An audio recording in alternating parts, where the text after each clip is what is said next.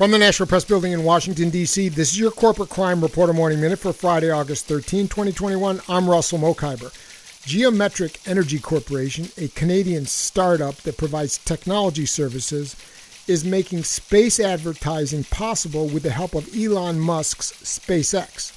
CEO Samuel Reid told Business Insider magazine that the company is in the process of building a satellite called CubeSat one side of the satellite will have a pixelated display screen where the advertisements, logos, and art will appear.